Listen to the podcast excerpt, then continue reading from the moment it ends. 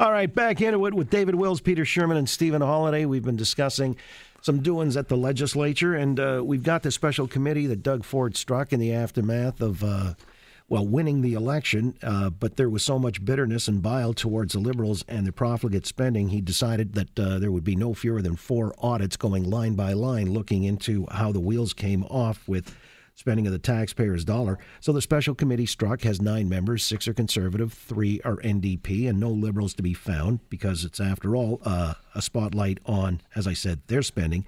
So let me throw it around the horn because what they're doing now is unpacking the Fair Hydro plan, where senior liberal operatives warn Kathleen Wynne against these devious accounting machinations where they set up a trust fund and you know they were going to defer uh, well, they're going to put it on the ratepayers somewhere down the road. Grandkids, uh, we're going to have to be paying for it. And the auditor general said, well, it's going to cost by her account anyway four billion more dollars than necessary. So all of this is now starting to unravel and it's being scrutinized. Let me ask you, David Wills. I mean, is this a legitimate endeavor here, or do you think it's petty politicking just to, uh, or there's something at play here beyond just wanting accountability?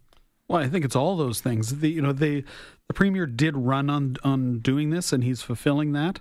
I do think it, there is some. It's worthwhile. I think on the Fair Hydro plan, it was criticized at the time by both the NDP and the Conservatives and others that, uh, exactly what they're finding now. I think what's new is that the we find out that the Liberal government actually got advice from Liberals saying that this senior members, idea. yeah, senior members. That's all that's new. It was a bad idea then. It's a bad idea now.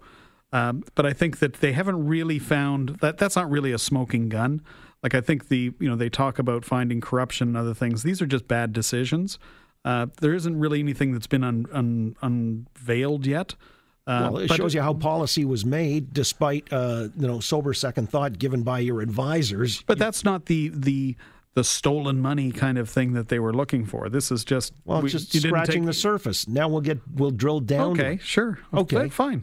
Stephen Holyday. Well, I just it shows the desperation leading into an election to come up with some zany public policy that didn't make sense. I always thought about this as it's like going to buy a house and then amortizing the mortgage over forty years or something. You know, the mortgage is gonna gonna be done after you're dead or something like that. But you know, stretching this money out, how can the taxpayer win? You're gonna be paying all that interest. So you know, public sector accounting is its own branch, its own uh, uh, system. It's super complicated.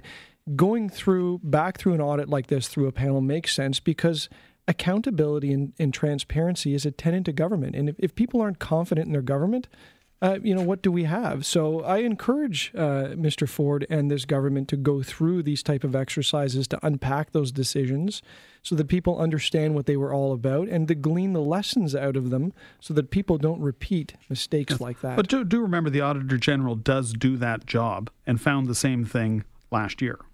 So, well, like this wasn't new still worthy of having a select committee. And and may I just throw in the fact because you uh, you uh, said John that uh, there are no liberal members. There are no liberal members because there's no liberal party. Otherwise, they would have places at the table. And I'm not being a smartass. It's it's a, a, fact of life. Number one. Number two. It's loaded with PCs because the legislature is loaded with PCs. But they are looking at and uh, and uh, listening to the forensic experts say here's what happened. I'm going to tell you something. I don't think they're going to find an awful lot of thievery if they find anything at all. They're going to find misappropriation. They're going to find this kind of thing, which, we, as you say, we knew, uh, which is basically we want to look better by offering a 25% reduction in hydro. All right, and, well, what's uh, the point of the exercise, though, Peter? I mean, is it to embarrass the liberals or is it uh, because the, the public has a need to know? What, what's the point of I think, uh, you know what? If uh, With a gun to my head, I think the point is you're going to have a huge deficit this year. We've already been told that. I think what they're going to wind up doing is taking back some of this stuff, making sure that hydro rates are brought down to earth, and it's not going to be done by kicking the football into the future and having our kids' kids pay for it, you're going to have to take it in the neck right now through your taxes, but at least you're going to get hydro rates that, that are fair. All right. Finally, let me ask because it was uh, the way we started the program this afternoon, lit up the board. Uh, Giorgio Mammoliti's taking some heat uh, in social media because in his campaign, uh, in his particular ward, he's running against uh, a woman, Tiffany Ford, no relation to Doug and uh, family, but nonetheless, a former trustee, uh, black woman. This is Jane and Finch, and uh, Giorgio had referred to some some people living in Toronto community housing as cockroaches.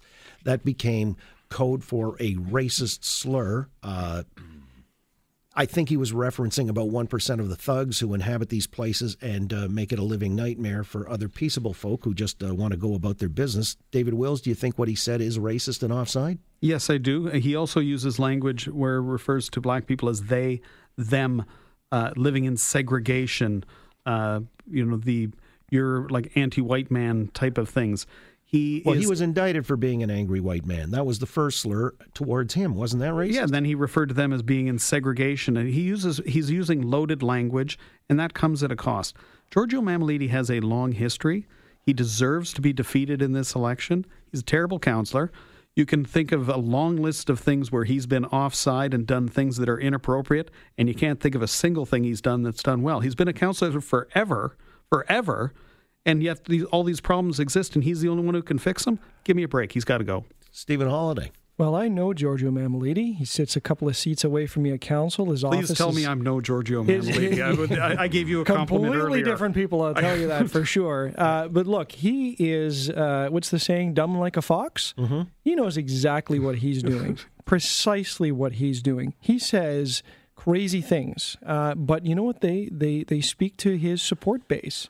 So I think that his Facebook posting in this case, where he used inflammatory language, um, that you or I may interpret that way, works for him because that's the marketing that he's trying to do. And uh, he's in tight. Uh, there is a tough election going on right now, and uh, strange things are going on out there. And it doesn't surprise me that we get comments like this. It would not surprise me that we would get more. But I would say that they are very calculated uh, because there is a segment of the population that likes to read that kind of thing. And perhaps Giorgio knows, knows that those are the kind of people that go out and vote for him. Well, you're almost suggesting dog whistle politics here, but uh, It makes it Never worse. heard of it. and finally, Shurman, weigh in on this. I mean, when he uh, indicts, you know, some people, he says some uh, living there in community housing as cockroaches. Is that a, a racist slur? I, no, I don't think it was. Well, I suppose it could be interpreted that way. David did. I don't, and I don't only for one reason. I know Giorgio Mammoliti is not a racist, and I know that he didn't go out to do that. That said, I wish Giorgio had picked up the phone and said, "Peter, can you help me with some wording here?" Or John, or any, you know, We cause, wish that. yeah, he didn't. He didn't uh, use the best of language, and and you know what? There, there's plenty of blame to go around. I, you know, if you want to talk about angry white men, there are four of them sitting here right now, uh, on on some level, on some days. And Giorgio, yeah, he's probably an angry white man a lot of days. But there are people who uh, he he um relates to, who are his constituents in the area of Jane and Finch, who have some issues as well that he seems to want to help with. But I don't think that uh, he's done that with this. I think he's inflamed it. It would be nice to settle everything down, and and hopefully we will after the election, how, whatever it goes. All right, well, I'll settle it down right now if you want. Uh, we're done for the day. Another great one for Talk Radio. Thanks, guys, for coming in. David Wills, Peter Shurman, Stephen Holyday. Stephen, good luck to you for uh, Monday, and uh, we'll see. you know, if you're still persona non grata or you're in good sta- standing by the time ne- this time next. Thank you. Fingers and toes crossed, but we're working 110%, and uh, I feel good. All right, very good. Thank you all.